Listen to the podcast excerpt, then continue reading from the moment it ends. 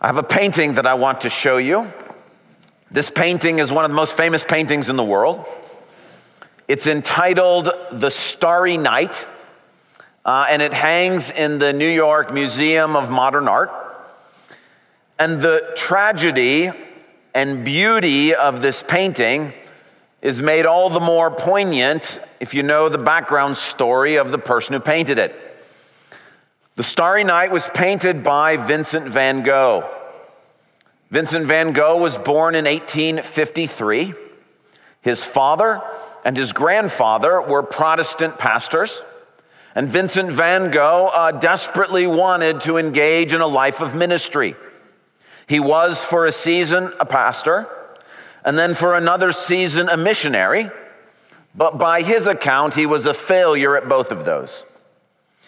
In 1880, he turned his attention to artwork with the purpose of preaching through art, trying to tell the world about God and about what was going on in his own soul as a way of sharing good news with people. This painting, uh, he painted in 1889. Now, I said the tragedy and the beauty of this painting uh, is in the story that goes behind it. Well, in 1889, Vincent van Gogh was in a mental institution dealing with the effects of mental illness. In less than a year, he would be dead. What I find so powerful and so haunting about this picture is that, can you tell? It's a little hard to see maybe from the back, but do you see there's a village down here at the bottom? Okay, this is a nice village, and the most outstanding feature of the village is do you see the church and the steeple? Uh, this gives the sense of you know God's presence, but the problem is is that little steeple swallowed up by this vast night sky. And you see in the night sky, it takes up probably what two thirds of the painting. You can see, and if you see it in person, the brushstrokes, really thick paint. And Van Gogh is trying to get across sort of the, the, the confusion and the chaos as things are swirling around. It's noteworthy that in the painting, there are these significant points of light in the sky. For Van Gogh, yellow and uh, those points of light, those represent God and hope. And they add a beauty to the painting but the problem is, is that they uh, appear to be swallowed up, threatened to be swallowed up by the swirling chaos all around them. Even the tree to the left hand side is blowing in the wind, it seems to be. And that in the midst of the sky, you have this turbulent uh, air blowing around and the chaos and the confusion. Perhaps you resonate with the emotions of this painting. We just finished a sermon series in the book of Isaiah in which we talked about the immense God, the holy God who fills the whole universe. And week after week we said, Holy, holy, holy, the Lord Almighty, the whole earth is full of His glory. But if we're honest, even though God is in control of all things, Sometimes our lives feel like this they feel out of control. We see points of light where God is clearly present. We attend a church service and we feel His presence. We see a, a gift of grace, but it's all threatened to be swallowed up by the night sky swirling around us. And our lives, to be honest, feel chaotic and out of control. Parents who have school age children, maybe you felt that this summer when the constraints of school and the schedules were gone, and then all of a sudden there was just freedom, and that freedom started to feel like chaos. And maybe in the quiet of your heart, you'd never say it to your kids. You're glad for the school year to be starting because there is some structure and there's some order. But perhaps for school age students and for parents, you've looked at the coming year and you've started to put in all the dates into the calendar for the sporting events and the tryouts for the play and the practices and all the classes and the tests and the homework. and suddenly the swirling is back, and it feels like this school year is going to be chaotic and difficult. Maybe you feel this way about your finances. There are points of light where you can point to how God specifically showed up and blessed and provided, but still your finances feel like they're swirling out of control. There's a little steeple somewhere in your finances, but it's swallowed up by the vast night sky and all the things that you have to pay for. Maybe you feel this way about work. Things at your company or at your job swirling out of control. Maybe you're retired and you thought, finally, I'm going to have some time to myself, and all the different things you're supposed to be doing, and without the structure of a workday, you're feeling that swirling wind of the chaos of the starry night. Maybe you feel this about just all the good things that need to happen. So many things to do. How can we possibly do all those things in the time that we have allotted to us? And you see, there are blessings, glimpses of God's glory, and that Isaiah God who fills the sky with the sun and the light of his radiance, you see it peeking through the clouds, through the starry night. But still, the vast feeling of life is chaos, spiraling out of control. And the question is even though God is in control of all things, past, present, and future, the reality is most of us, if not all of us, live life in such a way that God's control seems distant and far off and that our lives feel out of control. And the question is what does God have to say about such a situation? I'd like to invite you to take a Bible and turn to the book of Titus. If you don't have a Bible, there should be one in the rack in front of you. If you're not still open to the book of Titus, it's page 965.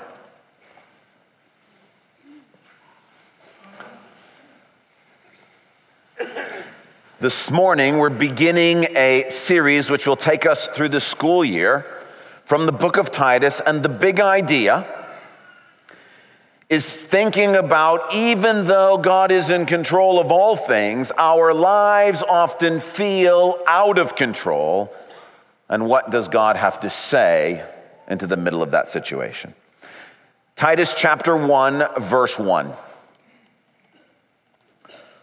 Paul, a servant of God and an apostle of Jesus Christ, to further the faith of God's elect and their knowledge of the truth that leads to godliness.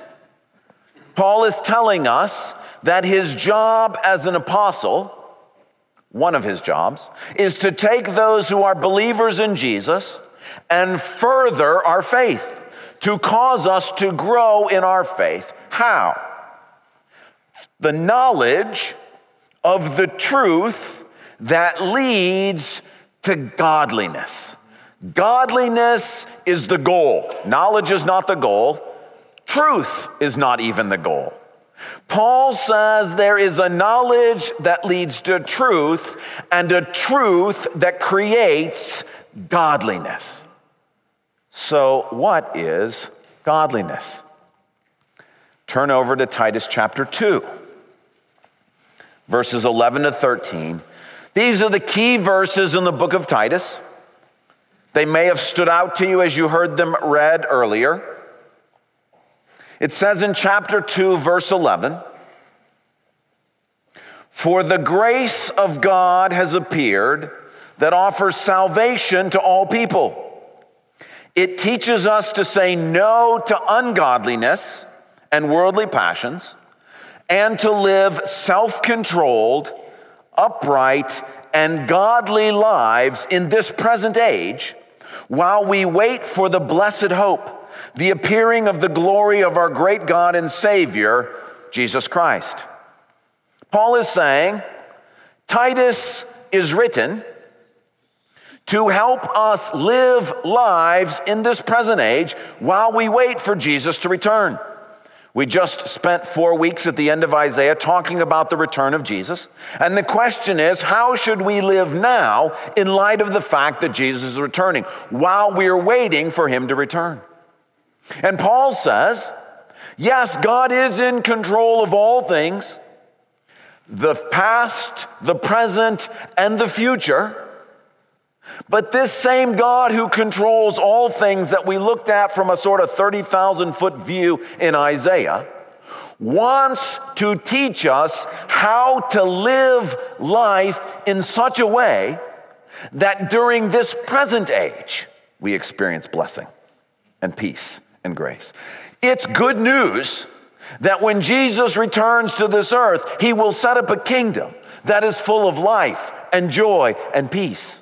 But the book of Titus is written to teach us you and I can experience some of that blessing and joy and peace now. It's designed to help us live life. And the goal is godliness. What is godliness? Well, in the verses we just looked at, you see in verse 12 to live self controlled, upright, and godly lives. So, to understand godly or godliness, notice that there are two words that are used in connection with it. The first is self control. This is an important word for the book of Titus. Let me show you just a few places. Again, you might have heard it as we read through the whole book. But chapter 1, verse 8. These are the qualifications for an elder. Rather, he must be hospitable, one who loves what is good, who is what? Self controlled, upright, holy, and disciplined. Chapter 2, verse 2. Teach the older men to be temperate, worthy of respect, and what? Self controlled, sound in faith, in love, and in endurance. Chapter 2, verses 3 to 5. Likewise, teach the older women to be reverent in the way they live, not to be slanderers or addicted to much wine, but to teach what is good. Then they can urge the younger women to love their husbands and children, to be self controlled and pure. Chapter 2, verse 6.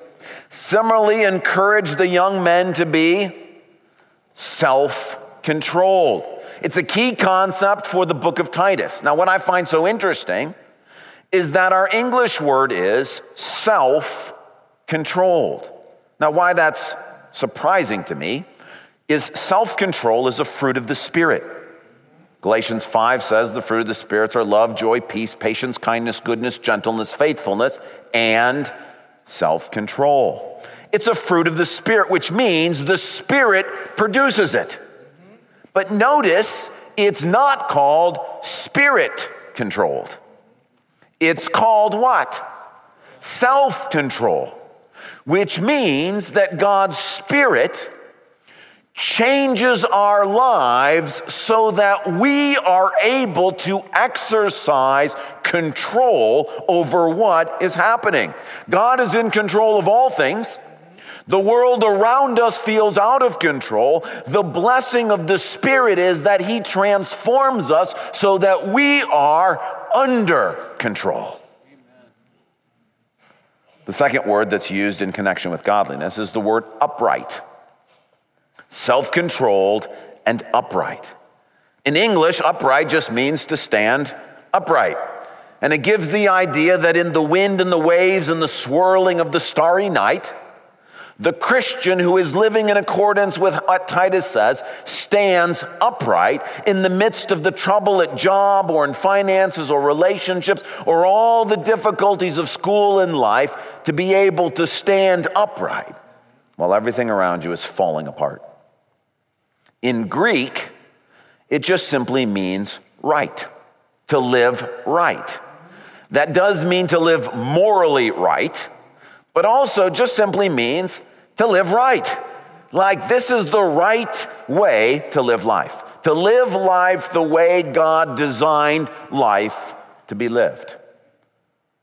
So, putting these together, this is the definition of godliness that I'd like us to think about as we go through the book of Titus. Godliness is a way of living life. There are lots of ways of living life. Godliness is a way of living life that is empowered by God, controlled by God, directed by God, pleasing to God, and in accordance with how God designed for life to be lived. Godliness is a way of living life. And God says, Look, I'm not just the God of Isaiah who is holy, holy, holy, the Lord Almighty, who fills the whole universe, who heaven is his throne and earth is his footstool. I'm not just that God, I am the God who teaches you how to live life, who empowers you to live life, who guides you, who brings his power to bear on the subjects and the things that you and I are struggling with. And godliness is the way to live life so that you experience these things. It reminds me of another Van Gogh painting. This one is called The Sower. This hangs in a museum in the Netherlands. It was painted in 1888. This evokes very different emotions in me, and perhaps it does in you as well. Do you see the sun shining on the horizon? This represents God. The bright yellows that Van Gogh loves. This represents the joy and the hope of God front and center in the middle of the painting.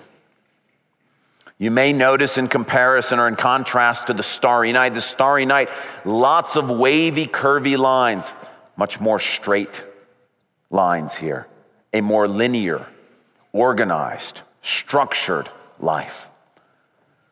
The person who is walking through the fields sowing seed, this is the sower. And the sense is, is all around him is life and that he's participating in creation. The sun is shining down. Uh, the plants are growing as they should be. That he is one with creation. It's also based on the parable that Jesus taught called the sower. And in that parable, the man is spreading the gospel, sowing the seeds of life, and he is in harmony with what God means for him to be doing. And this painting evokes within me joy and peace. The purpose of the book of Titus is to move us from the starry night. Let me show you what that looks like again.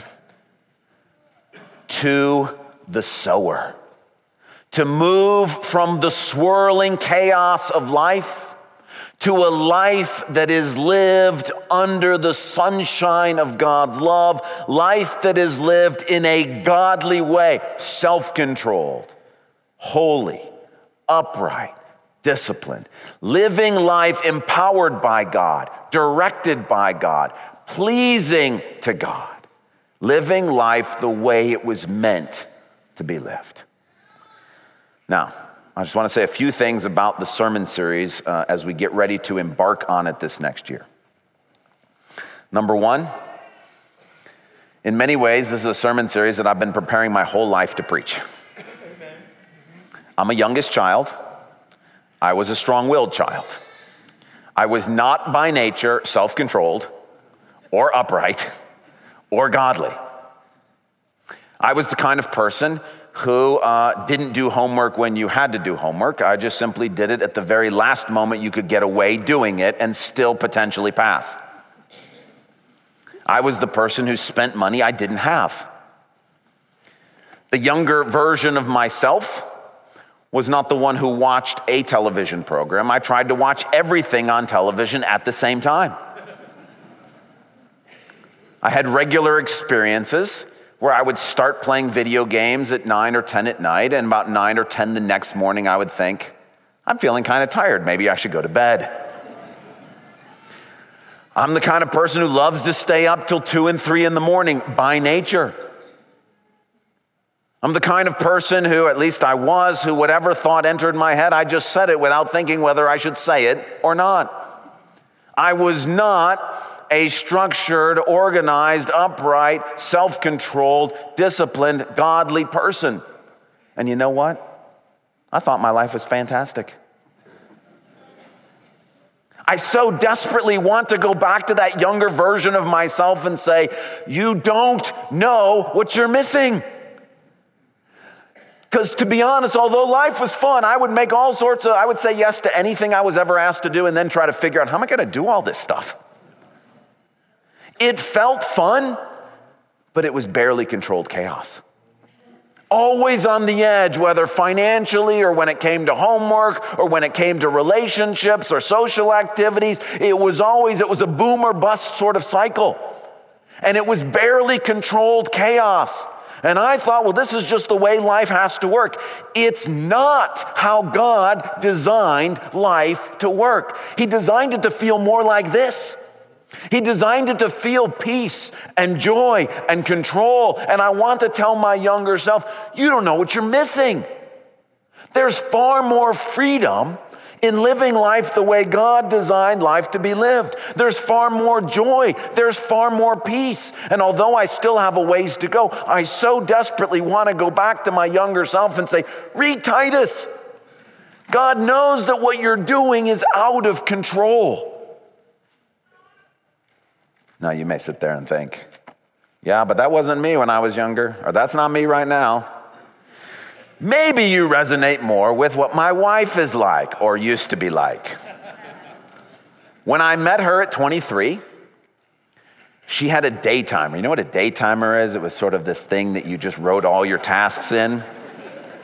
At 23, she had had it for at least 10 years. And not only did she have a daytimer with everything written down and all the tasks that she she accomplished more in a day than I would get done in months.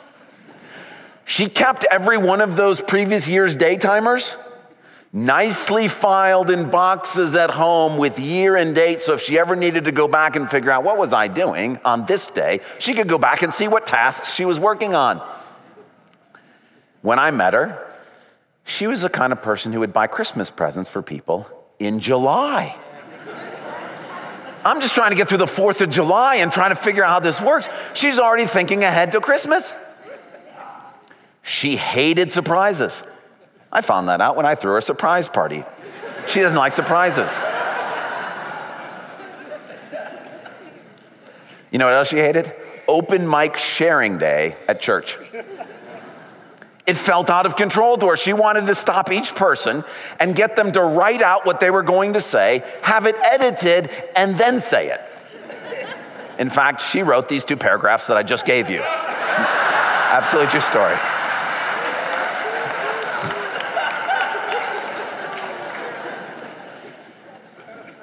But what she would want to tell her former self is that her life was also out of control.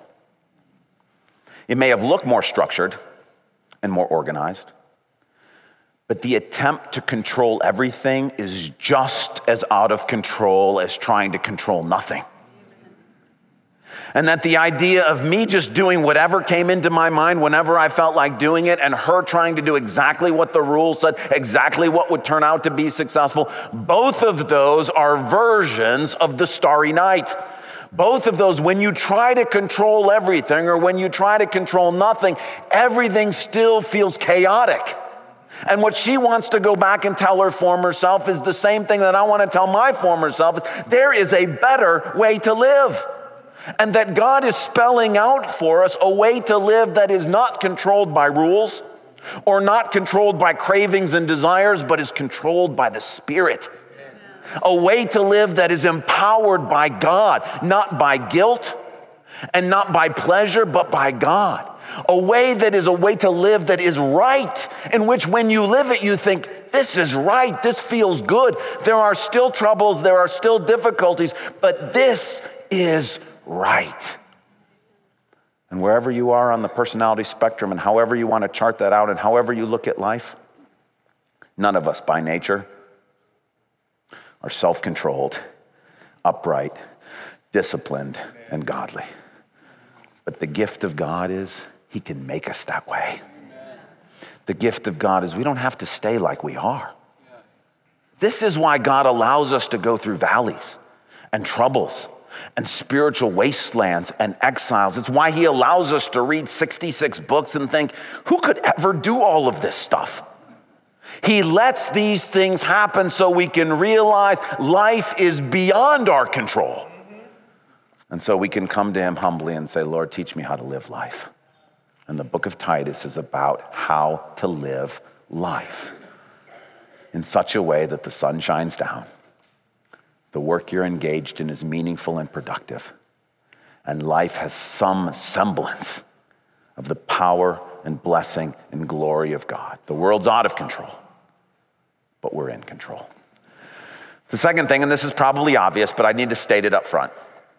By the end of our series on Titus, we will not have fixed everything. Your lives will not be perfectly in control. My life will not be perfectly in control. We will not be perfectly godly. You know that, of course. Why have I said this?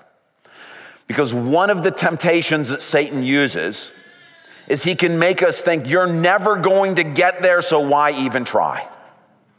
There's too much to do to bring the swirling chaos into order. There's too much that has to change. You'll never get there. Don't even give it a attempt. And I just want to say, please, that is a lie from Satan. And the purpose for this series this year is not to fix everything. The purpose for this series this year is just to encourage you take a step forward. If life is spiraling out of control at school or in relationships or in finances or in how you're engaged at church or wherever it may be, the encouragement is let's not get everything fixed so that by this point next year we just say we're done. Just take a step forward in whatever area. Don't be intimidated by what the scriptures have to say about how life can be lived. Be inspired. Inspired that if at the end of a sermon or at the end of the year you just say, you know what? I feel like God's control is a little bit more prevalent in my life than it was when we started. You're going about it the right way. Third, this fits with the second point.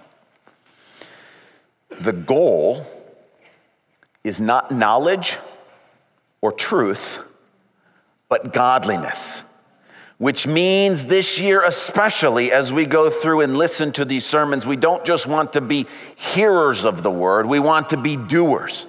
And I'm asking you to commit yourself to what God wants done. And what He wants to do is teach you a new way to live certain aspects of your life. He doesn't want to teach you about your life but to show you how to live life. There is a reason why Jesus came and incarnated himself on this earth and taught us how to live and didn't just hand us the manual. He showed us what it looked like to live life. And if we're going to follow him, we need to not just think what he thought, we need to do what he did. And so the goal this year is look, as you come week after week, commit yourself to saying, Look, Lord, I don't just Help me figure out what I need to do. And the goal is not just knowledge. And if you come and all year long you sit there and go, oh, that's really interesting, I didn't know that, and do nothing about it, the promises of Titus will not happen. And then, fourth and finally, you may be thinking, what exactly are we doing this year? like, Titus is not very long. Are we really going to spend an entire school year in this book? We already preached verse 1 and verses 11. Th- we're almost done. it's three chapters. We read the whole thing. What exactly are we going to be spending our time doing? Good question. I'm glad you asked.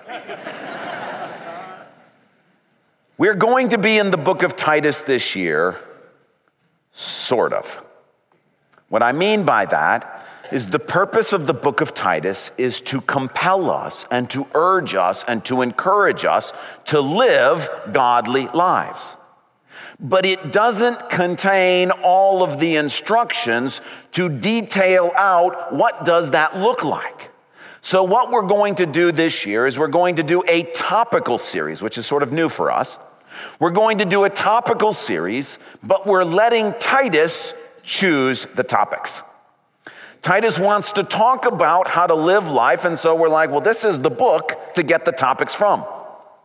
But when Titus talks about self control, for example, it just simply says be self controlled. It doesn't explain how to be self controlled when it comes to technology.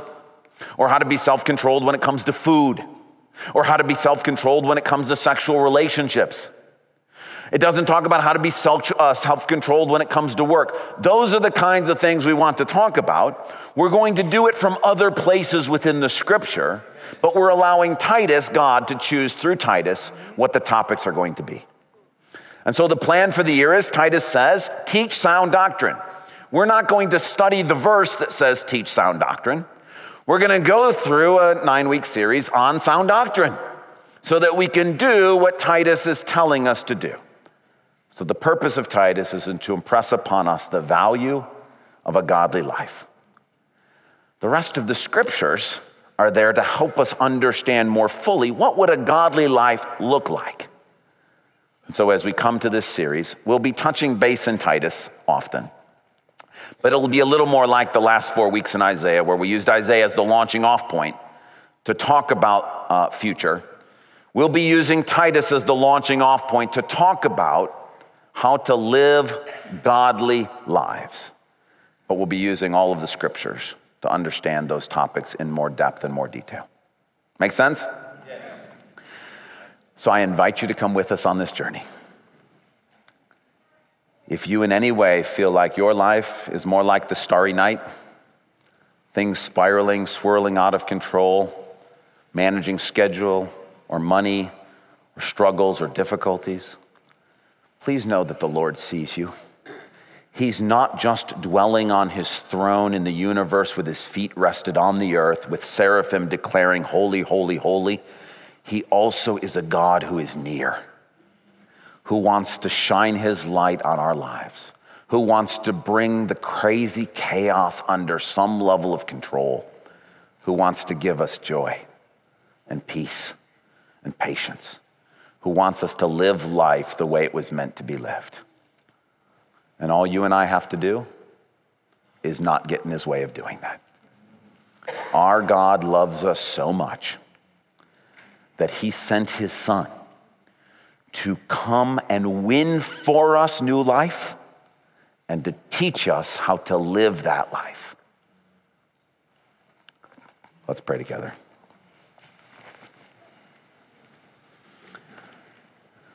Father, here we are, and we're ready for this journey.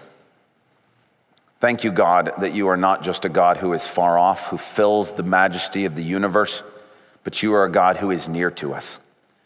Lord, I thank you for the transformations that I've experienced, that Lisa's experienced, that others within this church have experienced, God, of moving us from uncontrolled chaos to godliness, self control, and uprightness. Lord, each one of us needs to take another step on that journey. And so, Lord, I pray for us individually and us collectively as a church. God, for the students getting ready to go back to school, uh, God, for parents trying to deal with those things, for those in the midst of retirement, those who've lost loved ones, those who are struggling at work things. God, I pray that we would hear your voice speaking to us now, saying that we are not alone.